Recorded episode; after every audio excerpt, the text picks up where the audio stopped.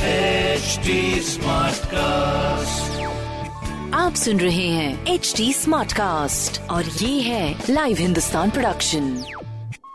हाय, मैं हूँ fever RJ Sheba और आप सुन रहे हैं लखनऊ स्मार्ट न्यूज और आज मैं ही दूंगी अपने शहर लखनऊ की जरूरी खबरें। सबसे पहली खबर ये है कि मौसम विभाग ने एक बार फिर भीषण ठंड वाले दिन की लिस्ट जारी कर दी है, जिसमें राजधानी लखनऊ समेत हरदोई, बाराबंकी, सुल्तानपुर और रायबरेली शामिल हैं। इन जगहों पर डेंस फॉग की चेतावनी देते हुए मौसम विभाग ने उत्तर प्रदेश के कुछ इलाकों में 22 और 23 जनवरी को बारिश के आसार भी जताए हैं।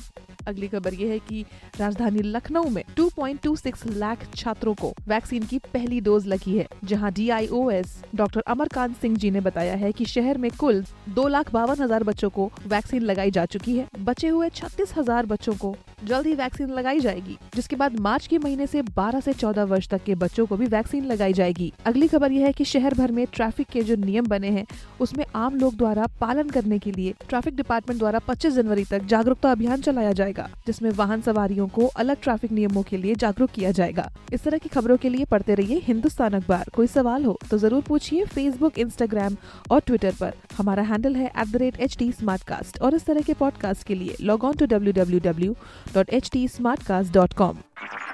आप सुन रहे हैं HD स्मार्ट कास्ट और ये था live Hindustan production HD smart cast.